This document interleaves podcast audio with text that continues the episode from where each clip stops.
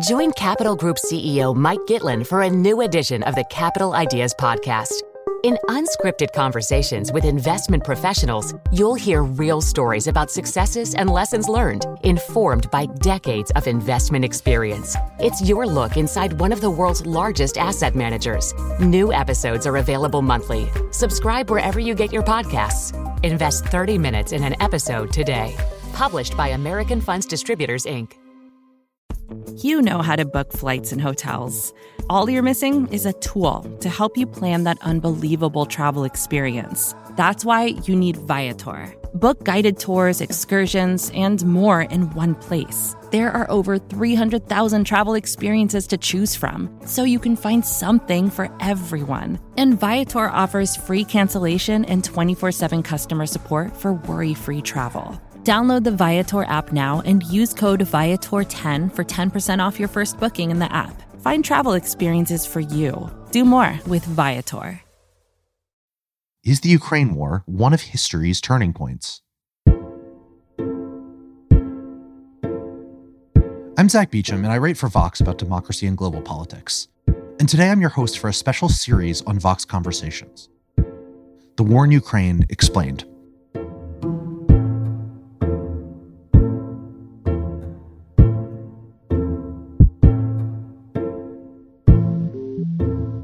This four part series, we're going to attempt to bring clarity to one of the biggest and most confusing political events of our lifetimes. This week, in our fourth and final installment, we're going to discuss the really big picture of the war what Putin's invasion and Ukraine's stiff resistance means for the future of Europe and global politics. My guest to help us understand all of this is Ivan Krastev, a political scientist, author, and the chairman of the Center for Liberal Strategies in Sofia, Bulgaria. He's the co author of The Light That Failed, a book on the collapse of democracy in the former communist states of Eastern Europe, and a leading commentator on European geopolitics.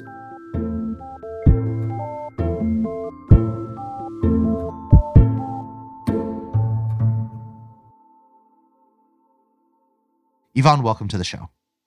Thank you very much for the invitation. I want to start by talking really specifically about the way that Europe has reacted to the invasion. I'm wondering if you were surprised by the degree to which uh, the EU in particular managed to act in response to the Russian invasion of Ukraine on economic and security and political fronts almost astonishingly quickly and effectively. Or maybe I'm wrong here. Maybe you'll take issue with the way that I framed this, and maybe Europe's response wasn't as effective as, as many people thought it was. Regardless, I, I'm curious for your take on the really swift reaction in Brussels and elsewhere. No, listen, the European reaction surprised Europeans themselves. But you should try to understand that there are at least three things that for Europe was kind of a world changing in what happened. In the last decades, Europeans managed to convince ourselves that a major war is not possible in Europe anymore. Conflicts, yes. Kind of limited operations, yes. But a major war in which basically one country starts a fight against another country, where basically tanks are clashing with tanks, Europe believed that this can happen in other places, but not in Europe. And then suddenly, overnight, you see a war which looks like a war film we have been watching about World War II.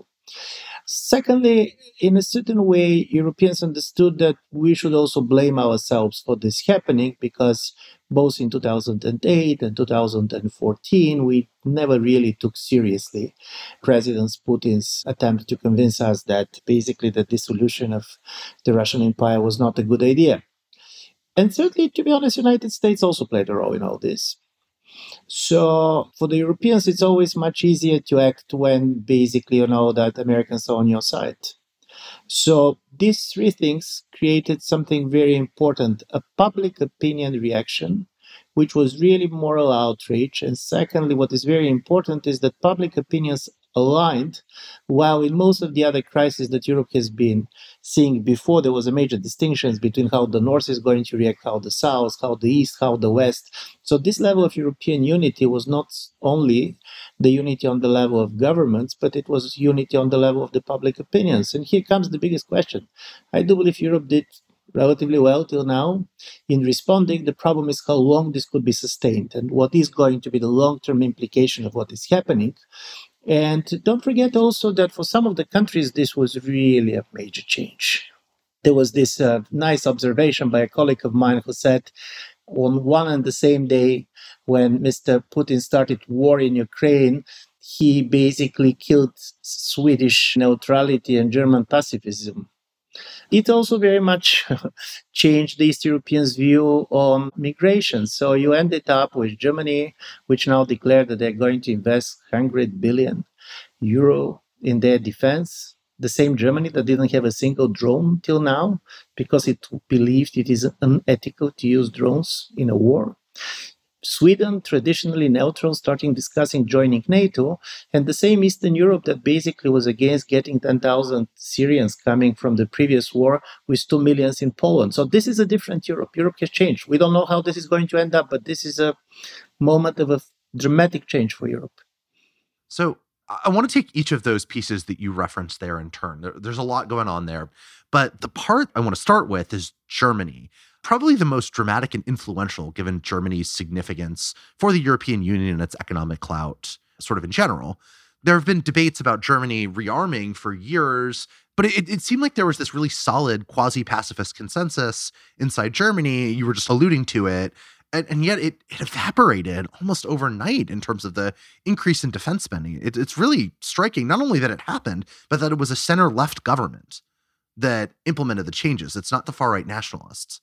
So, is the reason that this shift happened seemingly overnight just the sheer surprise of the Russian invasion? Was it something that had been brewing for a long time inside Germany and was just sort of harder to see? How did Germany get to the place where it just ended up?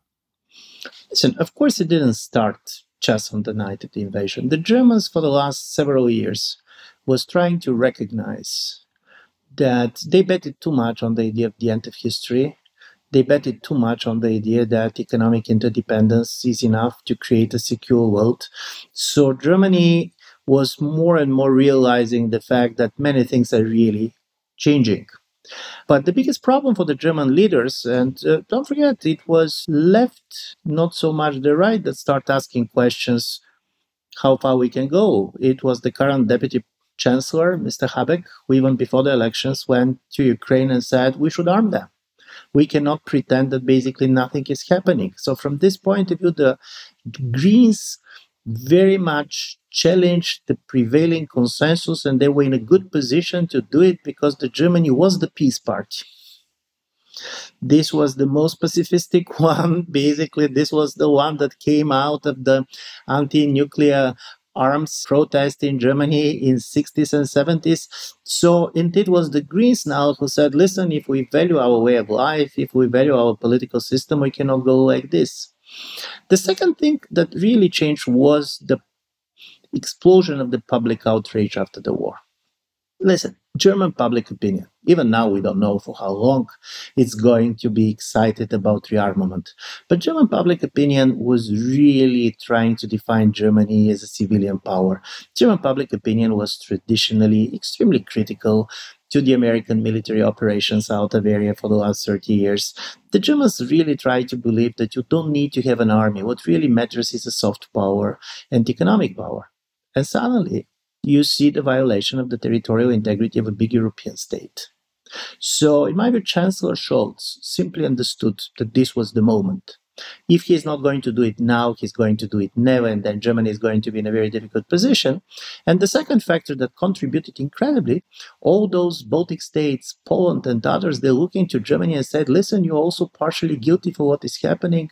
For too long, you have been pretending as if Putin is never going to attack.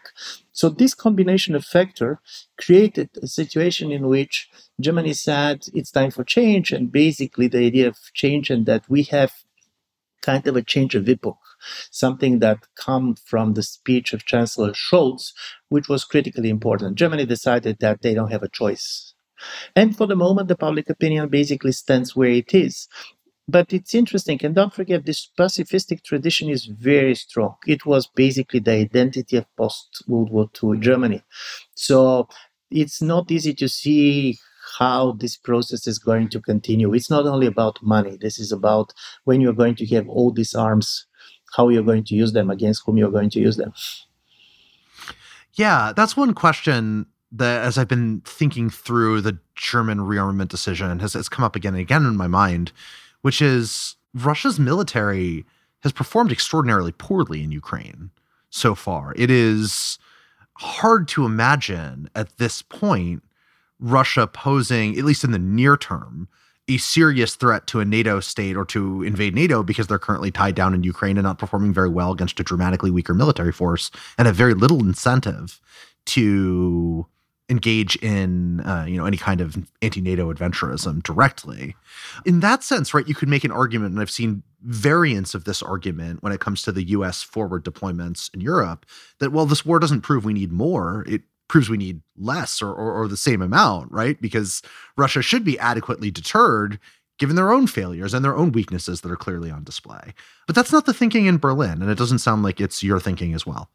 Listen, the most important is the following. It's true that the Russian army has been totally underperforming in Ukraine. And this should not surprise us very much because if you go to the history of asymmetrical wars, particularly of this kind of colonial wars that we know from the second half of the 20th century, there is a famous Harvard study of this. In 55% of the cases, this is the weaker power that prevails. This is the motivation of the people. The problem is that if Russia is going to feel weaker, particularly in conventional forces, this increases the risk for Russia deciding to use tactical nuclear weapons to make a point. Because don't forget, Russia is now in a situation in which it is totally sanctioned. So its economy is under huge pressure. You have a political leader that cannot afford to lose. Because if he's going to lose this war, he's going to lose power, he's going to lose everything.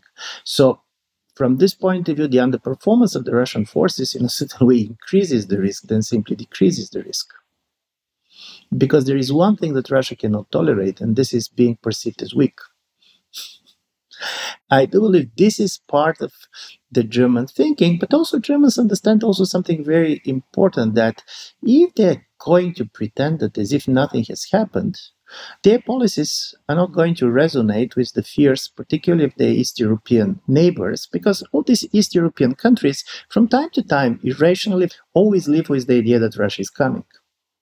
Listen, in my view, the two most paranoid animals in the world is the lonely dictators like the Russian presidents, but also the small states living on a border of big countries, which is the East Europeans. Both of them basically live in a state of a permanent paranoia that something is threatening them. So, from this point of view, also, your East Europeans said, We were right. You were telling us that Russia will never do it that military power does not matter anymore. So, for the Germany, in order to keep its leadership position in the European Union, it was critically important to show that they understand the concerns of the others. And this is why the rearmament was also kind of a message to the others we should take us seriously. We understand that the world is changing and you can rely on us. Particularly, and in my view, this is something that is less discussed. When Germans were seeing what is happening, they were very happy with how the United States basically behaved in this crisis. But the Germans has a very kind of a nervous memories from the previous term of uh, the previous American president. So the idea that something also can change in the American politics and they can live on their own pushes them very much that they should show seriousness when it comes to security in a very traditional sense. So that's really interesting to me, right? Because it suggests that there's at least some possibility that this war hastens the rise not of a, a sort of stronger transatlantic relationship in perpetuity, but rather the rise of a Europe that has the capability to act autonomously in, strategically. Whereas in the past, it had, you know, a lot of European foreign policy had been deeply embedded in its relationship with the United States. But that, especially with Germany, it seems like the logic that you were just describing indicates that that could change. We could be on a trajectory towards a more autonomous and independently assertive Europe? Listen, it's about hedging. And don't forget, Germany never acts like a hedge fund. Germany is much more a pension fund, uh, which is trying basically to reduce risks. And here's the risk. On one side, you have Russia, who is not simply aggressive, but quite weak, which is going to be economically very much destabilized. And for the Russians to make a point, obviously, further military kind of actions cannot be excluded. And then you have the United States, and at this moment, I do believe Germany is very happy to see the transatlantic alliance being strengthened. So the problem is not that Europe is going to run out of the United States, but the question is what is going to happen if there's going to be a next American president who said, listen, fed up with Europe. It's about China. We should focus on China. Why we're going to keep our troops in Europe? Europeans are rich enough and numerous enough to defend themselves. And then if you basically imagine such type of a scenario, and such type of a scenario is not totally unimaginable, then Germany is asking question, what about the European Union? And European Union should not be taken for granted, and Germans know it very well. Don't forget, Brexit exists, that there are different governments that can come, and Germany cannot rely simply on its economic power, particularly keeping in mind that if the relations with China soar between the United States and China, if basically you're going to enter in a world in which economic power is very much weaponized, what we see in the case between West and Russia, also German business is not going to look in the way it is looking now. And honestly speaking, if you go beyond energy, Russia is not particularly important for Germany. Germany is trading more with Poland than with Russia. But this is not the case of China. So, this new, more confrontational, more weaponized type of economic interdependence is a game change for Germany. So, in the world in which everything is weaponized, also it's not bad to have a traditional weapons. It strikes me, at least as you know, in, in my hat as an American and an American politics observer, that it's less likely that the US makes a strategic decision that China is more important than Europe because every president for a while now has been saying that and they've consistently failed to execute on it. I, I sort of am intrinsically skeptical of this pivot to Asia thing. What does strike me as more plausible is that American domestic politics reduce the US involvement in Europe, right? You get a really persistent kind of Trump like strain in the Republican Party that argues for a kind of renewed American isolationism, withdrawal from global responsibilities, and a fortress America that shuts out external influences. To what extent then does this resonate in European capitals, this particular vision of the future? How much does sort of the specter of a Trumpist Republican Party loom over their thinking, and how much of it has been assuaged by what strikes me and strikes you as, as a Biden performance that's been very much in line with what Europe wants from America? Listen, this is very much there. Don't forget that during the Trump's presidency, Germany also was a country which was particularly vulnerable exactly because it's very strong relations with the United States, but also because of the decision of President Trump that Germany is not doing the right things, that basically Germany is not paying enough, that Germany should do other things. And also there was a major value gap because for the German, very kind of a liberal consensual politics, most of the things that basically Trump stands for is very alien. And then what you realize about the United States, and this is very important.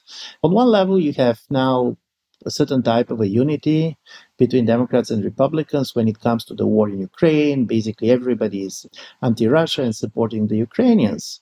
But on the other side, if you see to the domestic politics articles published in these same American newspapers that are talking about the unity on foreign policy, these uh, articles about the civil war. So, in a certain way, can you be really rely on an ally that claims that it is in a case of a civil war? And also, on one level, you have the Republican Party, which basically is America first. Of course, they can be very much anti Russian, but does it mean that they are necessarily going to consult Europeans for what America is going to do? Because this is the difference with Biden.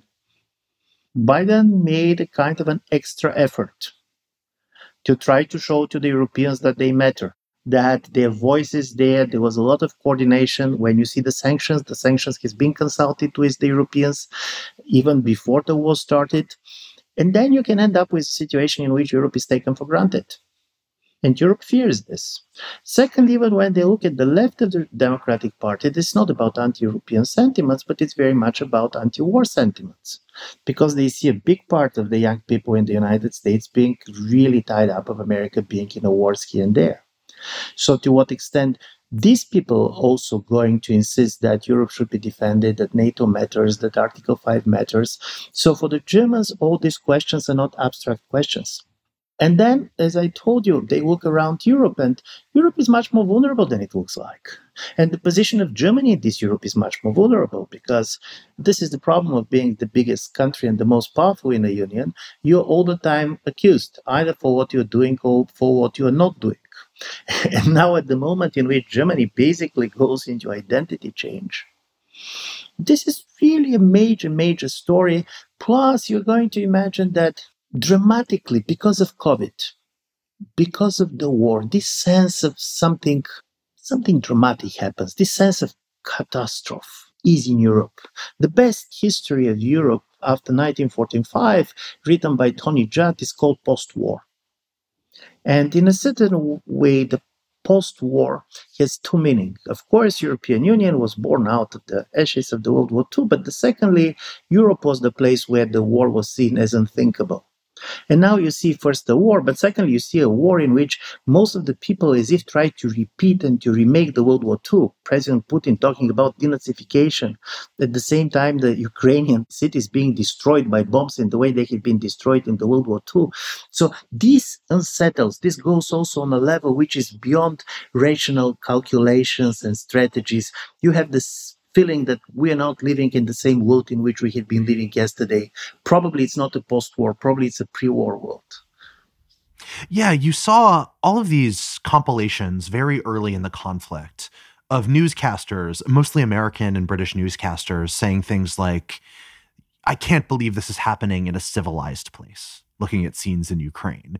And a lot of the the gist of these compilations was this is profoundly racist, it is treating conflicts in Syria or Yemen or genocides in Myanmar as something that happens in other places and that other implicitly lesser people do. But there's a secondary meaning, I think, to it that speaks to the point about European identity you were just talking about that World War II had been a civilizing event for Europe, even if it was itself so profoundly barbaric, perhaps the worst thing ever to happen to humanity, the worst thing that humans had ever done it had transformed at an ideological and even cultural level, not just a political level, the European continent into something that it wasn't before when it had been racked by centuries of war and conflict. And so it's this identity displacement, this ideological unsettling that I think speaks to a lot of the changes that you're describing, right? It's not just political calculation, it's also an uprooting of a sense of what Europe itself was among many Europeans. Totally. Listen, I do believe you touched on something very, very fundamental. This war is destroying the intellectual foundations on which Europe was based. There was a shared experience, and this was World War II. By the way, it was shared not simply in the European Union, it was also shared by the Ukrainians, by Russians, by Belarusians. This was this kind of a common history, which was traumatic, but it was common. And the story was that it was something that cannot be trivialized you're not going to believe that any enemies that you're going to fight are going to be Nazi. Nazi was the evil. It was not just any enemy. So, what happened, and I do believe on the level of language, one of the things that President Putin did by using this type of an anti Nazi rhetoric is to destroy this common memory. You can like or dislike President Zelensky, you can like or dislike Ukraine. But the moment when you declare that in Ukraine you're fighting Nazis in the way you have been fighting during the World War II, then European history does not have a meaning anymore. All these experiences totally, totally kind of irrelevant to what we're seeing. And I believe this scared Europeans very much. And the other thing that scared us was that suddenly for the last 30 years, but even in the last decade of the Cold War, people were not talking about nuclear weapons. They were there. But you're not talking about them. In a certain way, they were there in order to discipline our imagination, to discipline our passions. But this is not something that you're talking about. And when on the third day of the conflict, a leader of a nuclear power makes a very clear hint that if he decides he can use nuclear weapons, then the two things on which all the intellectual foundations of Europe have been built. Never again about World War II. And secondly, that nuclear weapons are never going to be used. All this, in a certain way, made people to understand that the world has changed to the extent that they didn't realize. And because it came so suddenly, and because we have been so unprepared for this, then you understand the scale also of the public reaction. And also something that a very close friend of mine, who is a visual artist, made an interesting point to me. He said, when I was seeing all this exodus of people from Ukraine, all these refugees and so on, and comparing with previous kind of a outflow of people from conflicts, there was only one major difference, basically destroying hospitals, killing people, killing kids. This is not that we see for the first time there. But for the first time, you have people that have been running out of the war with their pets. You have all these dogs and cats. And when he said this, I was very much shocked. But then I realized something extremely, extremely simple. Paradoxically, the pets very much humanized all these people. You cannot call these people economic migrants, all these women and children keeping their dogs and cats with them. And suddenly, of course, you can say this is an interesting, very European question. Should we be proud with the fact that Poles now are hosting more than 2 million Ukrainians? Or should we be ashamed because the same Poles didn't want to host 20,000 Syrians? Part of it could be racism, part of it can be many other things. But also, this is the war that Poles identified with. This is the war that they understand.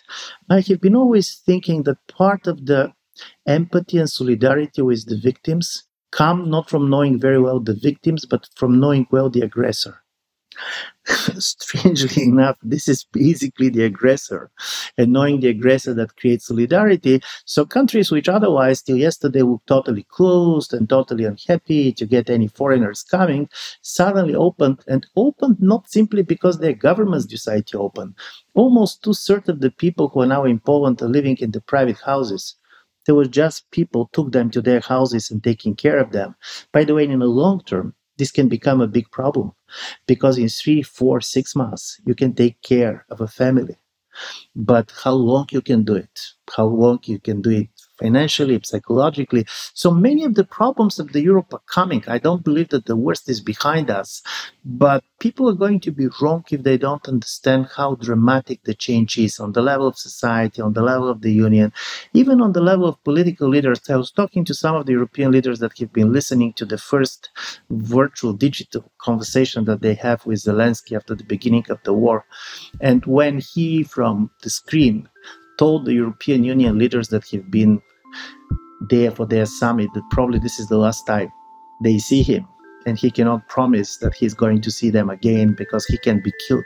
Listen, for political leaders that all their life, the only word that they know is elections, this was a totally different experience.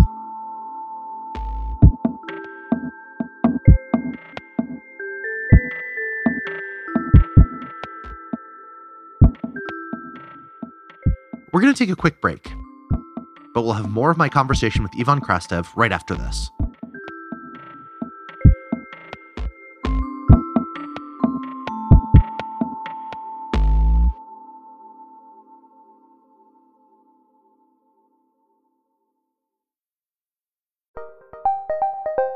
Did you know the Capital Ideas podcast now has a new monthly edition hosted by Capital Group CEO Mike Gitlin? Through the words and experiences of investment professionals, you'll discover who was their best mentor, what's a mistake they made that changed their approach, and how do they find their next great idea. Subscribe wherever you get your podcasts. Published by American Funds Distributors, Inc.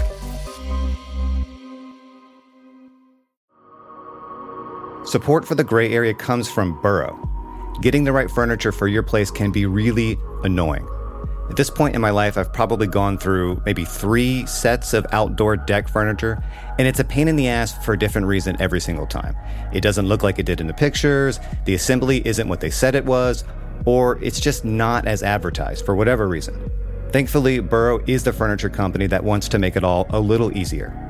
Last year, Burrow introduced their outdoor line, and this spring they're adding to it with their Dunes line, offering new seating, dining, and lounger options designed for luxury, comfort, and durability. Burrow furniture is easy to put together and take apart, so you can move or store it as needed. And it ships straight to your door for free. Gray Area listeners can get 15% off their first order at burrow.com slash vox. That's burrow, B-U-R-R-O-W dot com slash vox for 15% off burrow.com slash vox.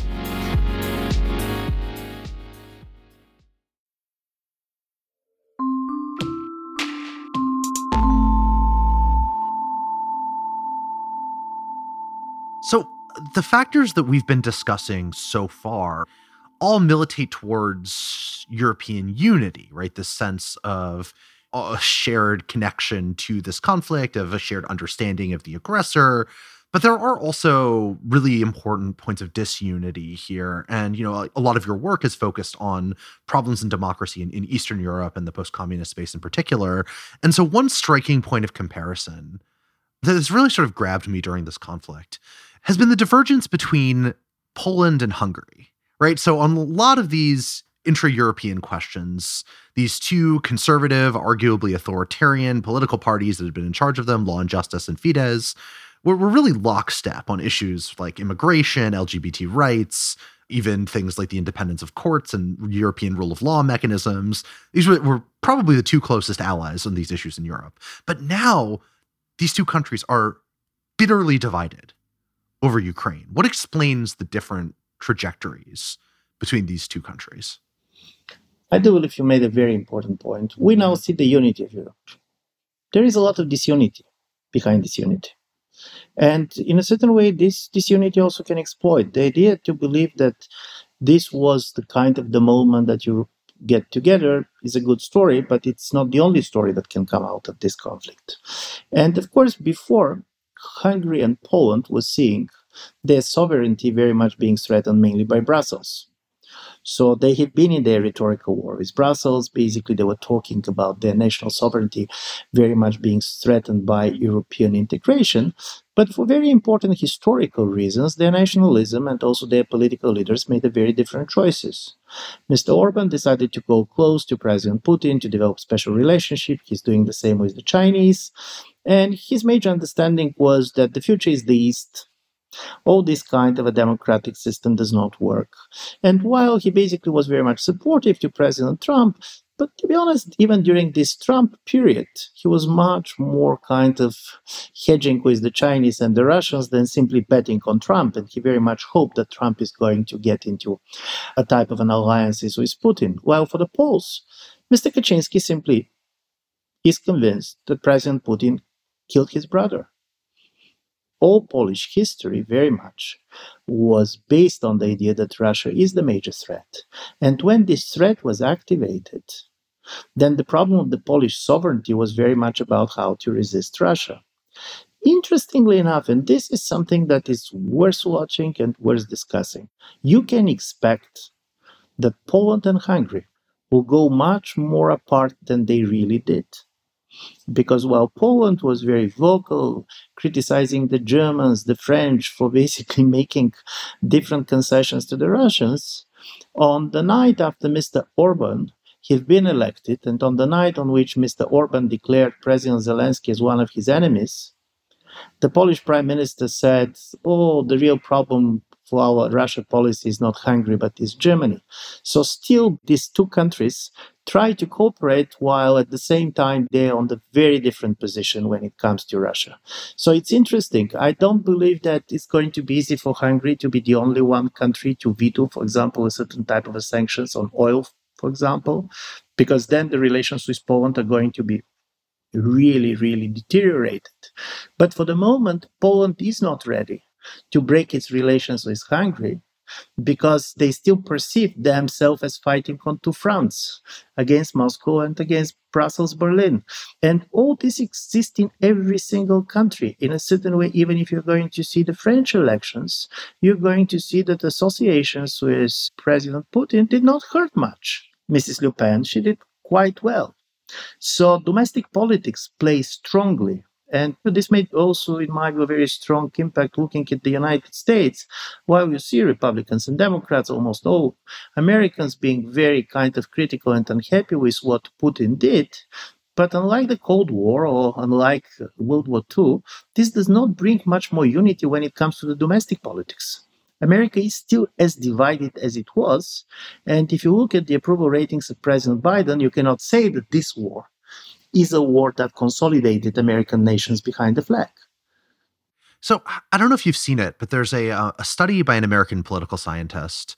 It's sort of an experimental study, uh, sort of a research study. It's a multi-design, really fascinating paper that I really like, where she's trying to test what the effects of competition with China are on polarization inside the United States. And, you know, the expectation is, well, you'll go back to a sort of Cold War politics where everyone is united around opposing the enemy, and there'll be some disagreements at the margin, but ultimately some broad shared points of national unity.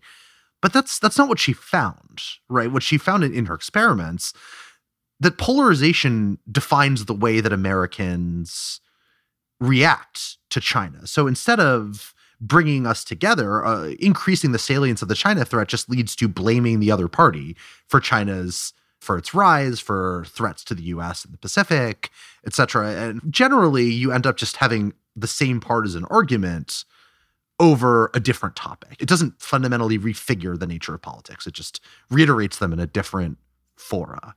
Obviously, Europe doesn't have the kind of polarization problem that the US does, or at least most European countries don't domestically, with a few exceptions. But there is some really sharp and increasing polarization over the European Union itself and over the nature of the European project and how states should relate to it.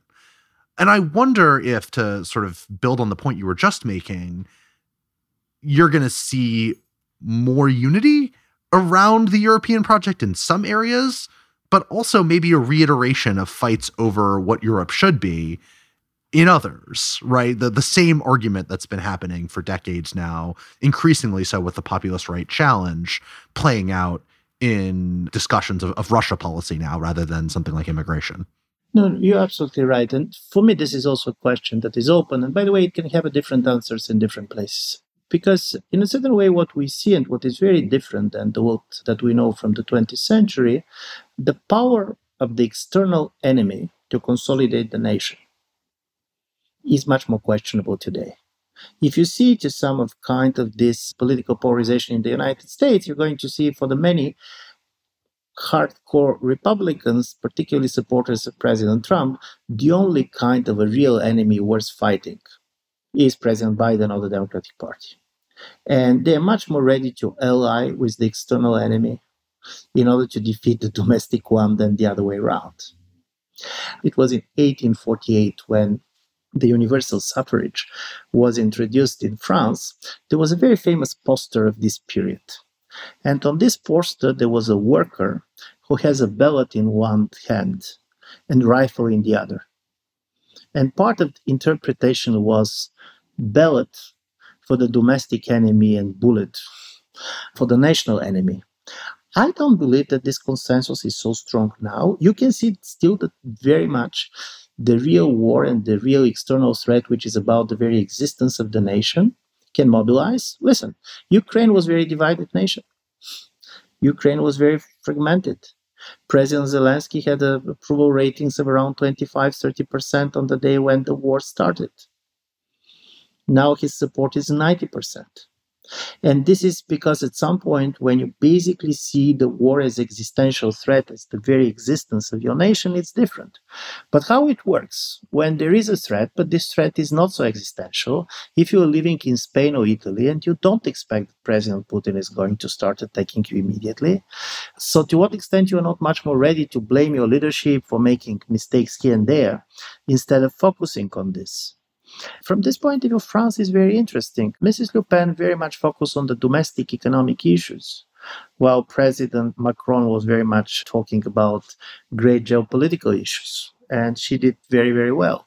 So I do believe your question is a very legitimate question, and also it talks something about the new stage of politics in which the information which you are getting, even about the war, is not from a state, but from your information ecosystem. And you can see that in the most divided countries, in a certain way, it's never about Putin. This is about their domestic politics. Tell me who is on the other side in domestic politics, and I'm going to tell you where I am on international issues. The problem whom to trust.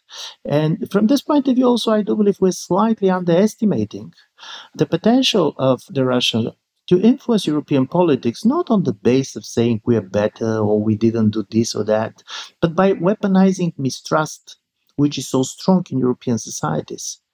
The message don't trust anybody is a very popular message in many European countries. I, I want to focus in on the French situation because when we're talking about unity, as you, you know, it's come up a few times already, and it's at the forefront of a lot of our thoughts right now. Where as we're taping this, France is going into its second round of runoff elections between incumbent President Macron and challenger Marine Le Pen from the far right National Rally Party. And, you know, you've mentioned Le Pen a few times. She has been I don't know if I'm going a little too far here, but in my impression, even by the standards of the European far right populist movement, strikingly associated with Putin. And yet, as you just mentioned a bit ago, she is still within striking distance of the presidency. Polls show her running pretty close to Macron, and the race narrowed rapidly before the first round of elections in a way that surprised a lot of observers. So, suppose things get even more surprising and she does manage to beat Macron and become France's next president. I mean, it seems kind of hard to overstate the damage that would do to a united Europe or to any kind of united European response to whatever Russia does next in Ukraine or, or in Eastern Europe for that matter. It's a great question because, in a certain way, of course, Ms. Le Pen tried to distance herself from President Putin the moment the war started. And this is one of the interesting story. Even three or four years ago, President Putin was a kind of a hero for the European far right because he was the rebel. He was kind of fighting this liberal hegemony. Who was staying with them on some of the conservative issues, particularly about social issues, gay marriages, things like this. But on the other side, the far right are nationalistic parties. And at this moment, their sovereignism goes very much in a clash with uh, President Putin imperialism because many of these far right parties they like the empire, but they like their own empire. They didn't like the Russian empire. So if if Mrs. Le Pen is going to be elected, by the way, the shock on the system is going to be incredible. And also, even if she's not going to be elected, there is one fact that should be very clear to everybody who is following European politics. If the people older than 65 were not voting on the first round of the presidential elections in France, Mr. Macron was not going to enter the second round. The second round was going to be a clash between the far right and far left. So we can see that this much more centrist consensual politics is very much replaced in the younger generations between a much more polarization between far left and far right. So the war cannot compensate for the strong anti-elite sentiments and anti-status quo sentiments in Europe. And before the war, it was, of course, the COVID pandemics and so on. This was kind of a major dividing line where people stand. So how is going to look Europe? which is dominated and in which we have three or four governments that are going to be dominated by far right politicians. Are they going to ally with Mr. Putin against the United States? This I'm not going to bet on. But of course, this is going to be European Union that is much more going to define itself is in racial ethnic terms as a kind of a civilization against the Russian civilization. This is not going to be people who are going to blame Russian regimes for repressing people or repressing media. It's going to be just our empire against your empire. And of course, this Europe is going to be totally fragmented, and it's very much going to depend what is going to happen in the United States. And there is one thing that is very much changed in Europe for the last several years. The intellectual and ideological influence of the American far right on European politics has increased a lot. In a certain way, strangely enough, it is the American far right that replaced Russia and Putin as the major source of ideas and unity on the European far right.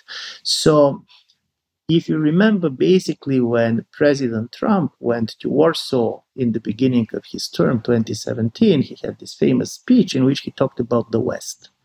But there are two different ideas of the West. One is the West as a kind of a coalition of values, democracy, freedoms, basically the Cold War West. The other is the West, basically as the white Christian continent, which is also there. So at the moment, it is not simply is the West going to remain, but which kind of the West it's going to be, against whom. And uh, from this point of view, of course, President Putin, on one level, of course, believed that he, he, is consolidating Russia, and in a way, for the moment, he did. But he became the major father of the new Ukrainian nation, and if he's going to be unlucky, he's going to be also the major consolidating force for Europe, regardless, and will not know what kind of Europe it's going to be.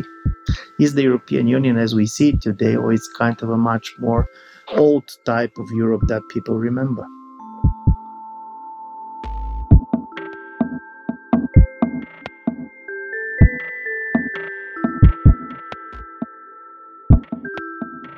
All right, we're going to take one last short break, but stay with us for more of my conversation with Ivan Krastev coming right up.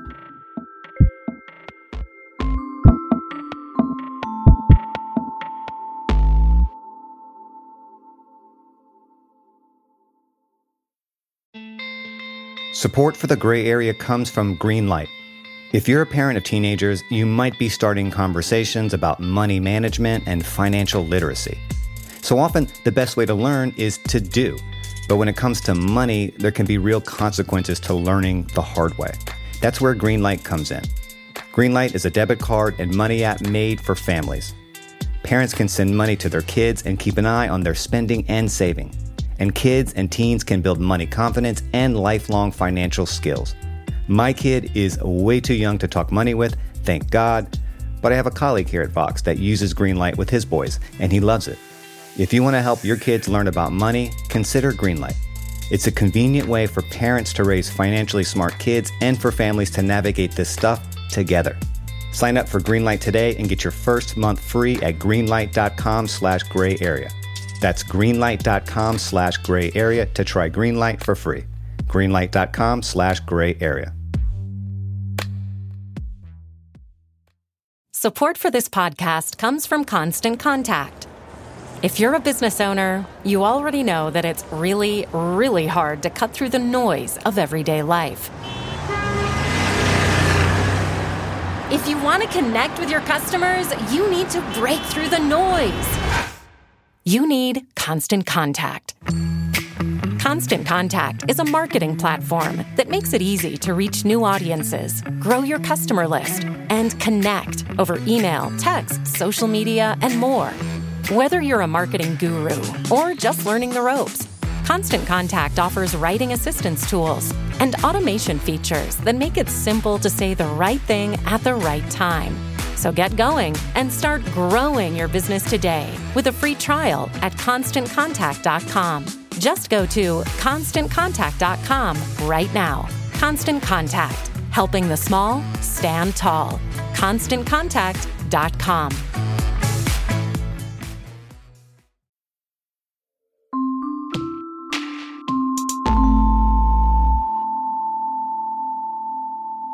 That description you gave it's really resonant in part because I, I had a long argument with some folks last week about the the nature and the origins of European liberalism and the extent to which it was tied into colonialism, imperialism, the rise of slavery and, and race based thinking.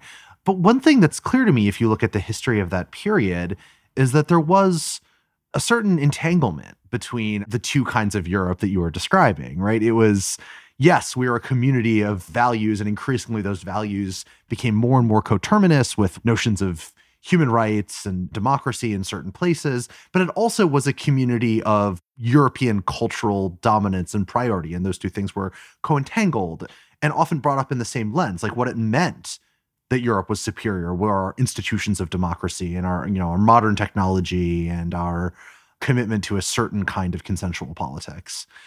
But you know, increasingly we've seen tension between those two things. Now, in fact, we see them at odds in the way that you were describing, and, and they've been pulled apart in different kinds of Europe. So it's almost as if there's this current conflict in Ukraine is bringing out this much deeper debate over what does Europe stand for and how do we or can we divorce the civilizational ethnocentric understanding of Europe from the values laden liberal pure human rights oriented version of the continent. No, totally. And listen, from this point of view, it's interesting. Russian Empire was the last European continental empire that managed to survive being totally reformulated as the Soviet Union. And then the Soviet Union started to disintegrate. So many of the conflicts that you see in the post-Soviet space very much remind the conflicts that you have in 1960s in the other European empires. In a certain way, if you see what is happening in Ukraine, it's not so different what was between France and Algeria in the way President Putin is sure that the Ukrainians are Russians. Many French politicians were totally sure that Algerians and Algeria is part of France. It's not a colony. And then you have this story with Europe, which I found particularly interesting now, is that it's very difficult to be universalist when you're losing power the, the peak of European universalism was also the peak of European imperialism. When you believe that you can transform others, this is the moment in which you believe in universal principles, because the universal principle is the idea that others are going to be like you. But what about if you basically see others very different than you starting to assert their power? And this is the major problem of Europe and the major debate that Europe has. Because till the World War I, Europe was the world. World War I was called also European War because this was the war between European empires. And then come the World War II, and after World War II, for sure, neither Soviet Union nor the United States were typical European powers, but Europe was the major stage winning the war was basically taking hold of Europe. And then after the end of the Cold War, European Union came with the third incarnation of its kind of importance and relevance to the world, trying to declare itself to be the laboratory of the world to come. We said, listen, we are not as powerful as the Americans, and we're not the rising power like China, but we are living, we are postmodern, we are post sovereign. This is how everybody is going to be in 20 and 30 years. And then suddenly, we have this history coming back. And from this point of view, this identity of Europe, which you can see in domestic politics, but also in the way we talk about the world, this is going to remain. Europe is important, but Europe is not as central as before. This is probably the most prosperous and, in my view, the most kind of a beautiful province of the world. But this is not the center of the world anymore. And this is even not the center of the world seen from the United States. And also, in demographic terms, it's an aging societies and very much shrinking as a part of the global population. So this is why one of the strange impact of the Ukrainian war was that basically Russian invasion in Ukraine pushed Europeans again to look back in Europe. At the very moment in which Europe started to be much more interested in the world, by the way, starting to face some of its colonial legacies, trying to talk about its relations with Africa and, for example, India in this kind of a new world, comes this uh, Russian invasion of Ukraine where everything is about Europe again. And this war is unifying, it could be also provincializing. And one of the biggest problems, not only Europe, but I do believe also the West in general has, is that this war consolidated the West. But we're not doing particularly well trying to consolidate non Western powers. If you see not only China, but India, South Africa, Brazil, they abstain, they stay on the fence. This is not their war. And in my view, this is also one of the problems that European Union is going to face if it is going to survive. How you're relevant in a world which is not interested anymore simply to model itself on you. Yeah, you know, you, you see that especially vividly in two countries that are not European exactly on the conventional way that we understand them, but but certainly close in bordering, by which I mean Turkey and Israel. So Turkey is does in fact have territory inside Europe and has aspired to join the EU and is a NATO member, but has been alongside Hungary the NATO member most skeptical of an aggressive response to Russia, most willing to sort of hedge and stay uh, out of the forthright condemnation that you've seen from the other members of the North Atlantic Alliance. And and Israel also has European ambitions, most notably, sort of on a cultural level. This is a little jokey, but also serious. Israel's in the Eurovision Song Competition and has been for a while, and this represents a degree of shared cultural affinity in, a, in an Israel that looks to Europe as much more of its natural peer than the Middle Eastern countries, or at least has for a while. And yet, Israel too has taken this very sort of geopolitically inclined, hedging our bets, try to be the mediators. Israel and Turkey, in fact, have been the two countries leading mediation attempts between Ukraine and Russia. So, like, what does that tell us that these particular near European countries, so to speak, have taken positions like this, very much against the mainstream European consensus, but not like fully pro Russian either. What does that tell us about Europe's position, sort of more broadly, as a global power going forward? This is a great question. First of all, imagine the paradox of it all. You have President Putin who claims that he's fighting the Nazi government in Ukraine, and you have the Ukrainians who say that in the face of President Putin, they're fighting the new incarnation of the Nazi Germany. And who is the mediator? Israel. The state of Israel. and then, of course, you have Turkey, a NATO member state, and basically the major provider of weapons to Ukraine, particularly the famous Bayraktar drones, but at the same time not putting sanctions and also taking this mediating position. So I do believe we're touching on something much deeper, and President Zelensky made this point very clear when he said that he sees the future of Ukraine as a kind of a bigger Israel. And this is the interesting story. This is also one of the paradoxes of the European, particularly East European far right. You know, traditionally, East European far right was very anti Semitic. I, I, I, come from a family of Holocaust survivors. I'm, that's what I'm familiar with. Yeah, so you know very well. And then you basically see Mr. Orban, but even the current Polish government, who were not famous, at least for their constituencies, for being very Jew friendly, but they're in love with the state of Israel. Because paradoxically, Israel is what all this kind of interwar East European nationalists have been dreaming about, which means it is a democracy, but it is an ethnic state at the same time. It's economically extremely successful and economically extremely successful based on a very high technological level. Certainly, this is a military power of its own. They have their nuclear weapons, so they can really defend themselves or not relying on anybody. So, this type of a sovereignism of a new kind, the sovereignism of a small state that can impress the world and which can really be all at the table and not on the menu. This is the dream. And this dream, of course, is very much parallel to the idea of European Union, in which you're a small or medium-sized country and you're going to succeed not because of your self-sufficiency, not because of the strength of your military, but also because of cooperations with others. So, from this point of view, it's not simply that Israel is now kind of playing this role, but in a many way, Israel, in a less extent Turkey, is perceived as a model for some of these countries. Course, it's not easy to be Israel. I do believe that what people don't understand is that being in Israel, it means also paying the cost of everything as a way of life and serving in the army and to be ready basically to die as a result of terrorist attack or something else. But my feeling is that Israel simply was the country which never believed that it is a post war. The war was the reality in which the country was existing. It was adjusted to the war.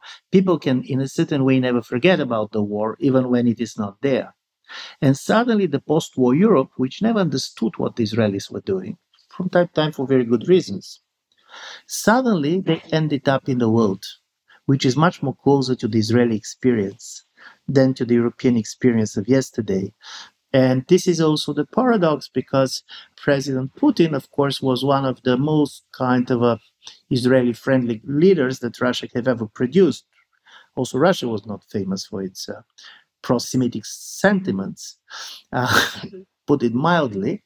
So you have this strange story in which you have the clash between the Jewish idea of universalism coming from the 19th century and the early 20th century, where you believe that emancipation of everybody is the only precondition for the emancipation of the Jews, and this is what European Union in a way is about.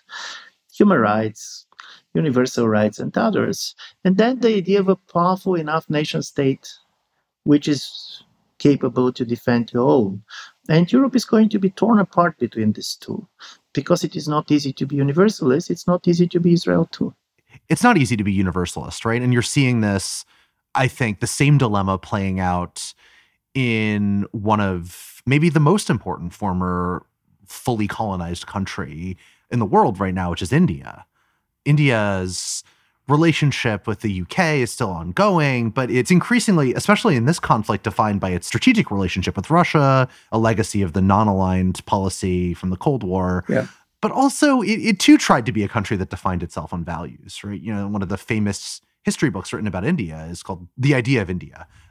It, that it's increasingly being pulled in this nationalist, almost Israeli like direction that you're describing, but it also at the same time really wants to be part of the community of global democracies and to build that as a mechanism for challenging China going forward, which it sees with real justification as a significant enemy. To what extent does India's similarly neutral stance on the conflict or attempt to thread the needle here endanger its future relationship with Europe, endanger the idea of a global community of democracies that many have posited, and a future of autocracy versus democracy? How do we take the very big picture here of these global relations using India as uh, one of the key pivot points in the story? My major feeling is that for the last decades, the world became much more global, but not necessarily more universalist.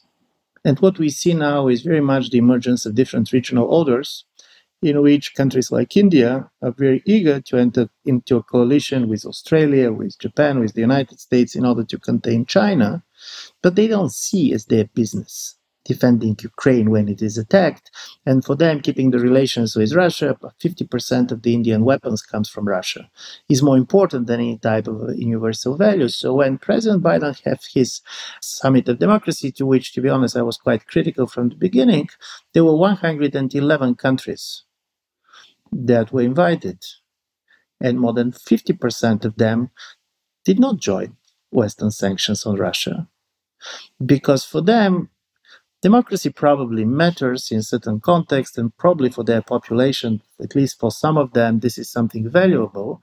But it is not their democracy that defines the nature of their foreign policy. And here we're going to see much more easier certain type of anti-imperial, anti-authoritarian coalitions to be built on regional level than to believe that this kind of universalist minded coalition of democracies in the world is going to be the one that is going to fight every new dictator which is going to do what the Russia did in Ukraine. So from this point of view, strangely enough, what we see is the West defending its values and itself against the Russian invasion in Ukraine. But at the same time, you also see that for the most of the world, this is not about democracy. This is not about authoritarianism. It's about different geopolitical strategy. And what you are saying, India said Russia is too important for us to have values. And Israeli said our conflict with Iran and Russia's position on it is much more important. So we're going to the world which, seen from outside, very much resembles the Cold War, but in a very important way it is not, because this world is much more fractured and much more multipolar than the Cold War world was. And then back then, both the United States and Soviet Union have been universalist powers that believe that they're going to remake others on their model. While for the Indians, for the South Africans, and others, they're not about remaking others, they're just not allowing others to remake them. Ivan, that's a great note to end this conversation on. Thank you so much. I really appreciated talking to you. I, I really enjoyed this conversation. It was great. Thank you very much. Thank you again. It was also my pleasure.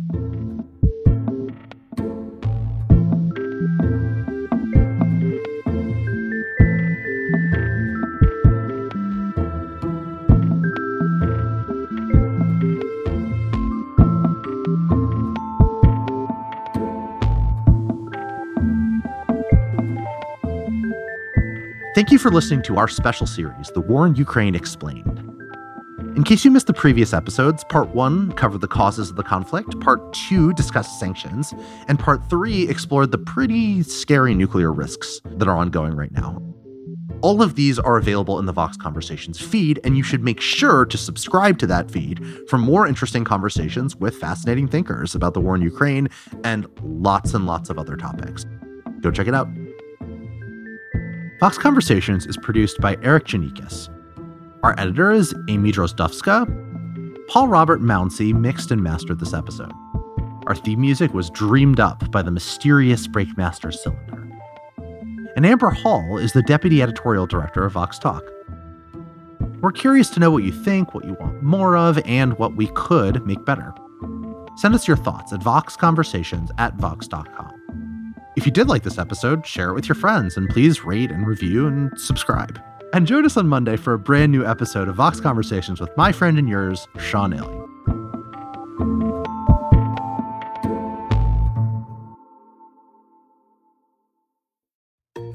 This episode is brought to you by Choiceology, an original podcast from Charles Schwab.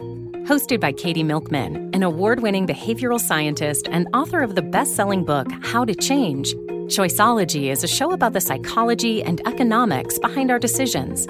Hear true stories from Nobel laureates, authors, athletes, and everyday people about why we do the things we do. Listen to Choiceology at schwab.com slash podcast or wherever you listen.